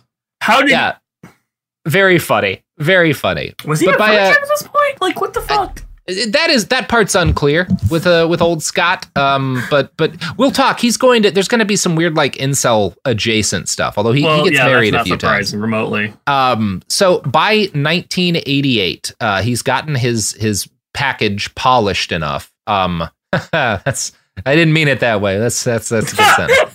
Uh, to send off Dilbert Comics to a syndicate. Now, shockingly, this is an ex- uh, again. You just talked about how many submissions these people get. One of these syndicates responds. He gets a bunch of rejections, and then somebody responds saying they're interested. And it's Scott when he sees the syndicate that said yes to him has no idea who they are. And like when he gets on the phone with the representative, is like, "Yeah, who are you guys?" Now, Oh I'm my, telling do you the this. basic fucking research, dude. I'm tell well, th- this is particularly ga- uh, galling because d- the syndicate who responds that he has never heard of is United Media. They're one of the big, the, the, the They published Peanuts. Like, yeah. like I knew who United Media was as a kid in the mid '90s, just because like I'd read a bunch of books by cartoonists. Were like they everyone, United Features at that point. United yeah, I think there were United Features by that Yeah, point. but But, like, it's like- it's the one that does Peanuts. and they did Yeah. Garfield as well. And point. Garfield. Yeah, they're massive. Mhm. Um, so this is like definitely the luckiest break this man has ever had in his entire life. He literally he Um, got the top of the, at the time. The Yeah. number one syndicate's like we want to do this. Huge like, break. Who the fuck are you assholes? Yeah. And I will say to his credit, when he gets signed on, he does send a thank you letter to Jack Cassady. Um, You know, Uh, yeah. I- good. yeah. like, yeah. that Yeah. is the first thing that it sounds like he thought about another person so far. Yeah. Yep. I, I, I, it's one of those things. I, it's, it's unfortunate for us all that Scott wound up having the, the career that he had. Um, I do hope Jack Cassady feels good about what he did because that was a legitimately very nice thing to do I mean, for a stranger. again, like I, Yeah. I agree with him. I like the idea Yeah. of more cartoonists, Yeah. but there's that caveat of you cannot guarantee Ah. you won't get But what if they become Scott Adams? Scott Adams, Gavin, Gavin McInes, or Al Capp. Yeah. Those three are always with bullets in the chamber waiting to go off. That's that's right. Yeah. Um tragic. So here we go. Uh he gets signed. Uh Dilbert starts out uh by 1990 it's in 50 papers. By 1991 it hits 100. That sounds like a lot today because there are like maybe 30 newspapers left in the country. yeah. Um and most of them are just SEO aggregators. But back in 1990 That's the not newspaper much. Yeah, that th- that's not like the big comic strips, like fucking Calvin and Hobbes and shit, are in like two thousand papers, right? Yeah. Um, and it's one of those things, fifty to hundred newspapers. You're you might make like a couple of grand a year doing that. You're not going to make all that much money, right? It's, it's like it's not a bad like little side income, but it, it is not enough for Scott to quit his his day job, right? At that point, like it's it's only gotten worse. I'm sad to say, as there's less Yeah. newspapers. It's generally most cartoonists I have met, uh, unless they're like doing comics like Blondie or like really huge like legacy comics that have been around for a long time, or Garfield. Um, you have you have a second job, or this is your second job, and this is you have a main job you do. Yeah, and and that's that's the situation that Scott's in. And this is a thing like I'm sure most cartoonists who succeed have this period where he's he's doing 5 comics a week, which is a I mean anyone who's ever done that grind, I'm sure as you'll say, that's a hell of a gig. Like that is, that is work.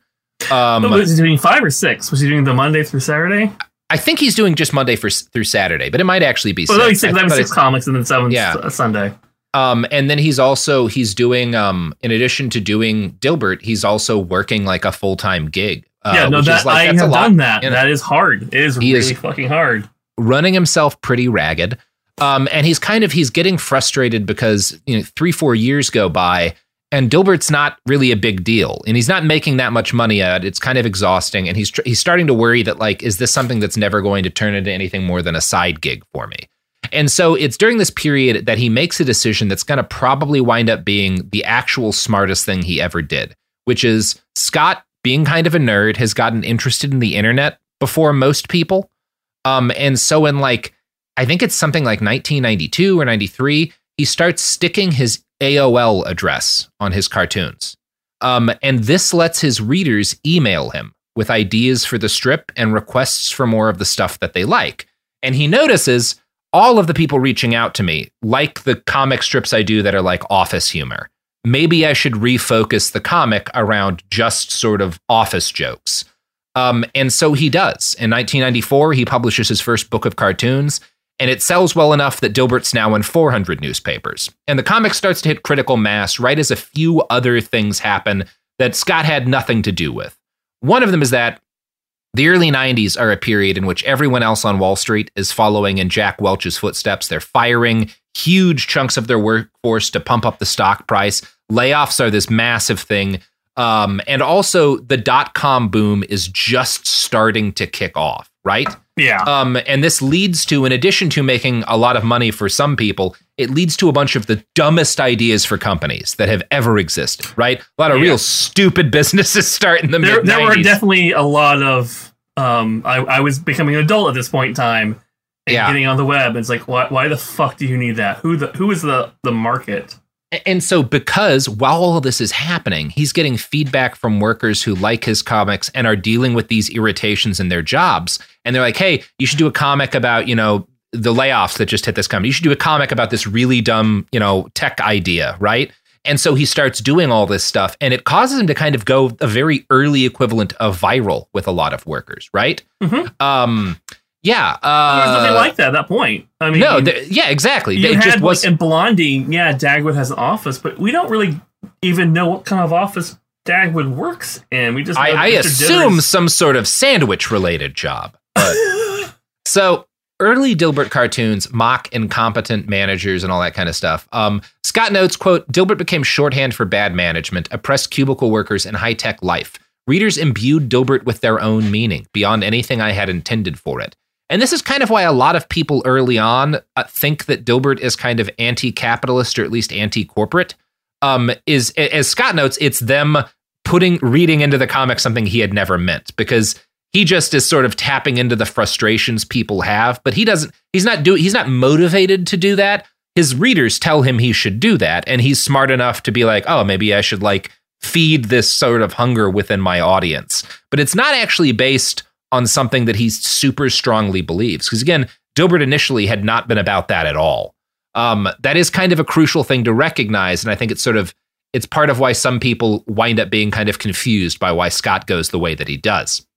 In 1995, Scott gets his biggest break uh, because the saddest day of my entire childhood happens, and Bill Watterson announces that Calvin and Hobbes is coming to an end. Yeah. Um, man, that is the most I remember crying as a little kid. I think was it Uh, ninety five the year also that Gary Larson said for the second time he was doing the Far Side and walked away. Like Yeah, I think I think it's right. The day the comics died, um, a rough rough time for comics lovers in the Uh, 90s. it was not a fun time. I No. think, I think that was also the year. This is probably more for me than anyone else. Yeah. Like uh, Floyd Norman stopped doing the Mickey Mouse comic. Yeah, that that was not a fun year. No, it, it- it's one of those things. You know, that's a lot to take at once as a kid who likes comics. The older I've gotten, the more grateful I am that Watterson did what he did because it it was kind of a lesson, especially as as things have gone the way they've gone with a lot of the entertainment industry and cre- the creative industry. I think the most valuable lesson a man in his unparalleled position could have given kids, which is like sometimes it's okay to say enough. Yeah. Yeah. That- that is, I think, a very important lesson. And on, let's be real. Yeah. The- he and a Syndicate were at each other's throat at that point in time. And if, Oh, yeah. If if he had kept doing the comic, it like he was taking more and more breaks. They were doing more and more reruns at that point in time too. Mhm. It would just only have gotten worse. Yeah. Yeah. So I anyway, uh, I, it, but at the time, it, th- this works out incredibly well for Scott because without you know, we, we just talked about how many cancellations there were. Dilbert suddenly, like a lot of comics, uh, like a lot of newspapers are like, well, we've got all these holes suddenly in our lineup. Oh, and this Dilbert comic just published a book and its circulation doubled. Maybe we'll pick it up too, right? So suddenly, hundreds and hundreds and hundreds of papers start adopt like bringing in Dilbert because they don't have anything else. Um, now, Scott claims in his 2008 book that this led to a surge of purchases for the strip, which allowed him to quit his day job. Quote, People often ask if I quit or was fired. It was a little of both. In the final few years of my day job, Dilbert had turned me into a minor celebrity among technology workers. My coworkers found my fame useful in attracting customers to the lab to see Pacific Bell's latest offerings. By then, Dilbert was consuming too much of my time for me to be effective at my day job. It was clear I would soon need to quit or be fired. That's when my coworker, Anita Freeman, who was the prototype for the Alice character, suggested a deal. With our boss's consent, she and my other coworkers in the lab offered to pick up my slack anytime I needed to leave work for Dilbert reasons. In return, I agreed to schmooze customers who were Dilbert fans. As part of that understanding, I told my boss anytime the arrangement didn't work for him and he needed the budget for a better purpose, I would be happy to leave. And eventually he took me up on the offer.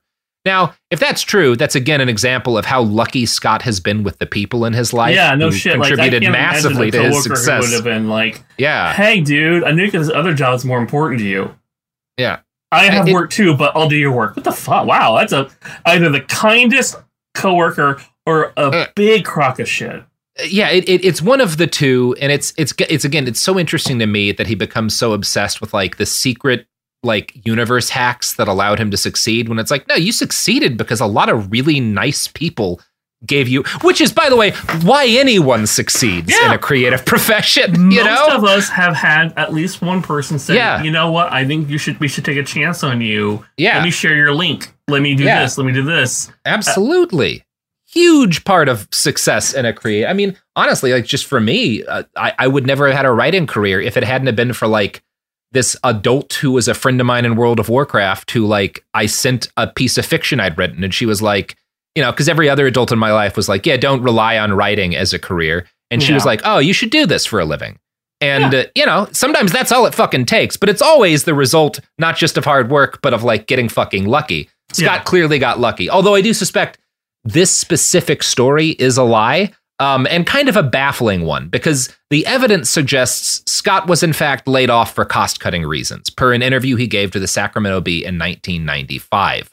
Um, I don't get why he would kind of make up this more elaborate story, like they were mass layoffs at Pac Bell and he got you know canned by them. Um, and the story of getting canned in layoffs as the Dilbert guy is actually kind of more compelling to me than like this weird arrangement. But I don't know, maybe parts of it are true. But, it's but it's the unclear layoff to doesn't me. make him the special boy. yeah, yeah, as opposed to like, yeah, it, it's everyone it's loves Special Boy. Scott, and everyone knows that Special Boy Scott is supposed to save us Yeah. uh, from diversity. So therefore, Yeah. we must all make sacrifices for him. Yeah, it's um he's he's definitely uh, again, it's kind of more main character syndrome type stuff. Um, at this point in Scott's career, uh, again, if you thought at all about his probable politics, you'd probably suspect maybe he was kind of a vaguely progressive guy because of how critical he is of aspects of how businesses work. But Adams makes it clear again, he never meant it as anything but like shallow humor, kind of often brought to him by his readers, and he was surprised that people read more into his work. And this attracted some early criticism for Scott. In 1997, a guy named Norman Solomon, who's a, a journalist and a media critic, wrote a book called The Trouble with Dilbert. Solomon's kind of an interesting dude. He got surveilled by the FBI when he was 14 for protesting to desegregate an apartment complex in Maryland, Oh, which wow. is pretty cool. Uh, in That's 99, yeah, in 99, he won an Orwell Award for a collection of columns on deceptive media. Um, and then in Shit. 97, he writes this book. I mean, that's a couple of years later, but in 97, he writes this book about Dilbert. And by this point, by 97, Dilbert is like one of the biggest comic strips on the planet. Scott Adams is a new, very new millionaire at this point.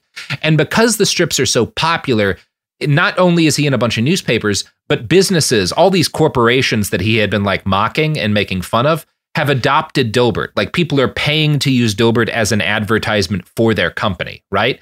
Which is kind of weird if you think about sort of some of the the messages that were in the early Dilbert comics.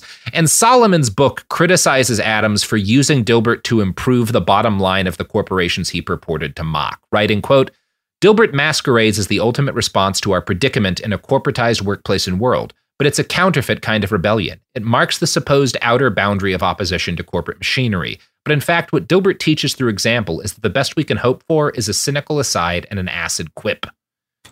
I mean, he's not wrong. I don't think he's wrong. I will say, you know, I think Solomon's probably a pretty cool dude based on his background. This is a silly choice, I think. Writing an entire book of why Dilbert's not really like a leftist masterpiece. That's a little silly, Uh, I Norman. mean, yeah, I- I- yeah, I- like- I, I mean, I don't, I'm sure a lot of people thought Adams was, was progressive, Yeah. but I don't think anyone thought he was going to be the left Yeah. messiah. yeah, nobody thought Dilbert was there to bring down capitalism. Um, it's a little I hate like the horrible is it the Yeah. new Che Guevara? we're, we're pretty fucking aware, dude. yeah, man, I didn't really expect that from from Hagar. um, it's it's it's funny. Um, but anyway, I think most people, especially most people who are now multimillionaires because of their doodles, would be like, oh, you know, a guy had a criticism. What, like, whatever. I'm still like rich and successful. This is Yeah, not has na- has no impact on me. Scott, and this kind of is the first show of the kind of dude he is. Cannot get over this. Oh, no. Um, he responds in an interview with the LA Times Dilbert is just a way to make people laugh, so they will transfer their money to me. I'm in the business of writing funny little things that fill up space in the newspaper, and when I get away with it, writing funny little books that people will buy. And again, like that response in and of itself is okay, but Scott Yeah. can't let it no- go. He keeps writing about Norman's criticism of him, and eventually he publishes a whole book the next year called The Joy of Work that has this super long. I remember as a kid, I read this book as like a 10 year old. And, uh, you know, it's a bunch of like funny jokes about uh, like offices. And then there's this long diatribe about Norman Solomon and how dishonest and evil he is and like how fucked up. Like Scott's mocking him for like how badly his book sold.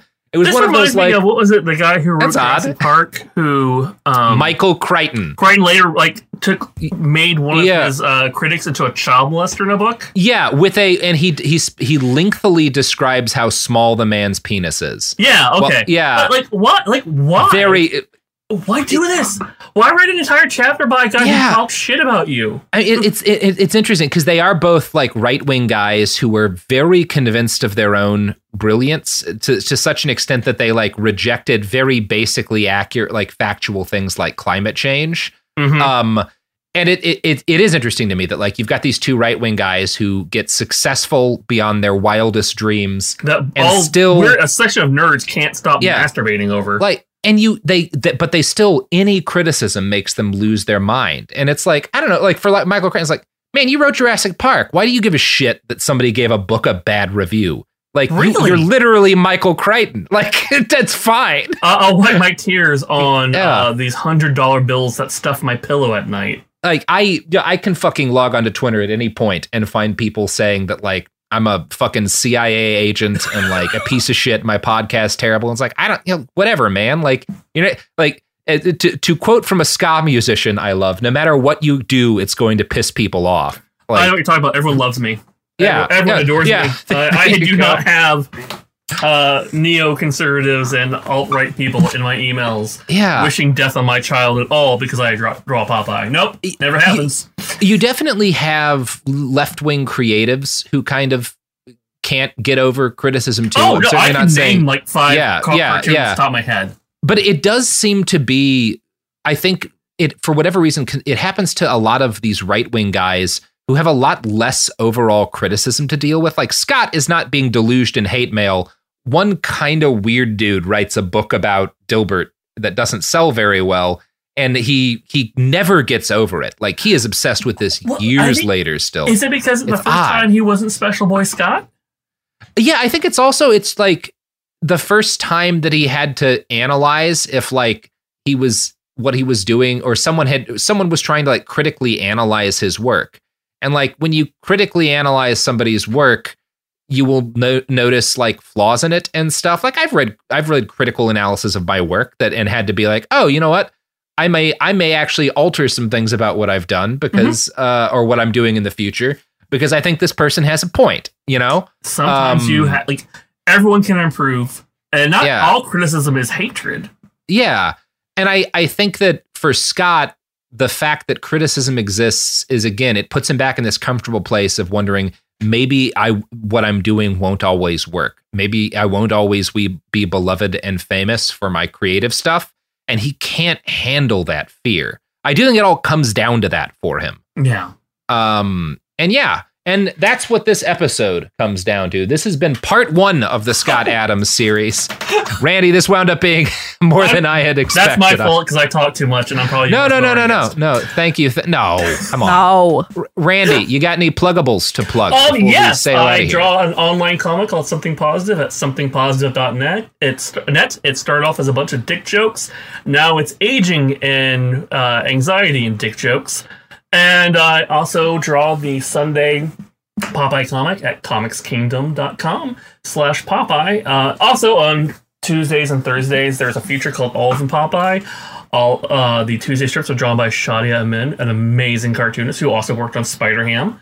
And Hell uh. I do the Thursday strips that focus on Popeye and his family.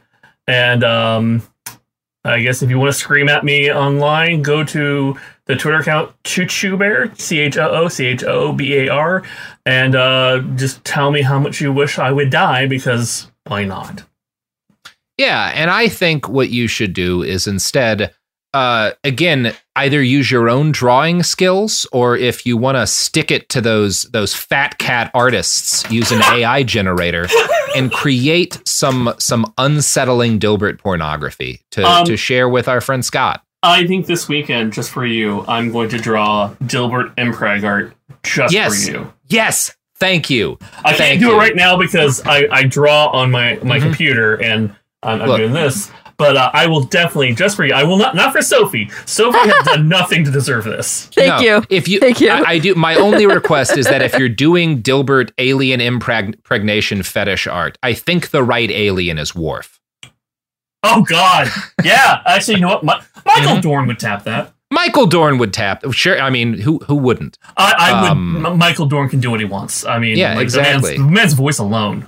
Yeah, gor- gorgeous. Dilbert Dilbert's a lucky man, is what I'm saying. Uh, well, that was a pretty cool episode, Robert. But do you know what's cooler? no. It would be our Cooler Zone Media, our premium ad free channel, now available exclusively on Apple Podcasts. Wow, Sophie, that sounds like something that allows you to pay money and no longer hear ads. Is that basically what we're doing here? That is uh, the gist of it. Uh, we will also uh, have exclusive Q and A's with you, Robert Evans, and me, Sophie Lichterman, uh, uh, uh, uh, on this very podcast, and uh, al- also lots of other things, ad free. Yeah. Our Yeah. entire our entire catalog of Cool Zone Media shows and ongoing new episodes, So you ad can free. Stop, stop bitching about the gold ads. You don't have to listen to them anymore. Pay us however many dollars it, it takes. I don't know. So no more ads. So It'll be open, fine. so open your Apple Podcast app, search for Cooler Zone Media, and subscribe today. I'm going to. Thanks, Randy. I hate myself. Goodbye. Behind the Bastards is a production of Cool Zone Media. For more from Cool Zone Media, visit our website, coolzonemedia.com, or check us out on the iHeartRadio app, Apple Podcasts, or wherever you get your podcasts. Happy Pride from Tomboy X, celebrating pride and the queer community all year. Queer founded, queer run, and the makers of the original boxer briefs for women, creating sustainable size and gender inclusive underwear, swimwear, and loungewear for all bodies so you feel comfortable in your own skin. Tomboy X just dropped their Pride 24 collection. Obsessively fit tested for all day comfort in sizes 3 extra small through 6X. Visit tomboyx.com.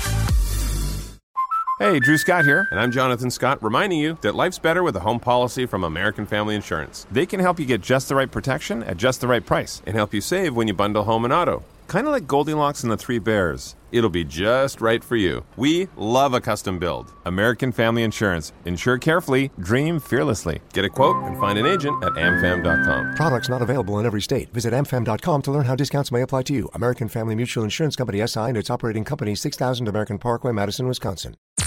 I'm Tamika D. Mallory. And it's your boy, Mysonne, the General. And we are your host of TMI. And catch us every Wednesday on the Black Effect Network, breaking down social and civil rights issues, pop culture, and politics in hopes of pushing our culture forward to make the world a better place for generations to come. Listen to TMI on the Black Effect Podcast Network, iHeartRadio app, Apple Podcasts, or wherever you get your podcasts. That's right.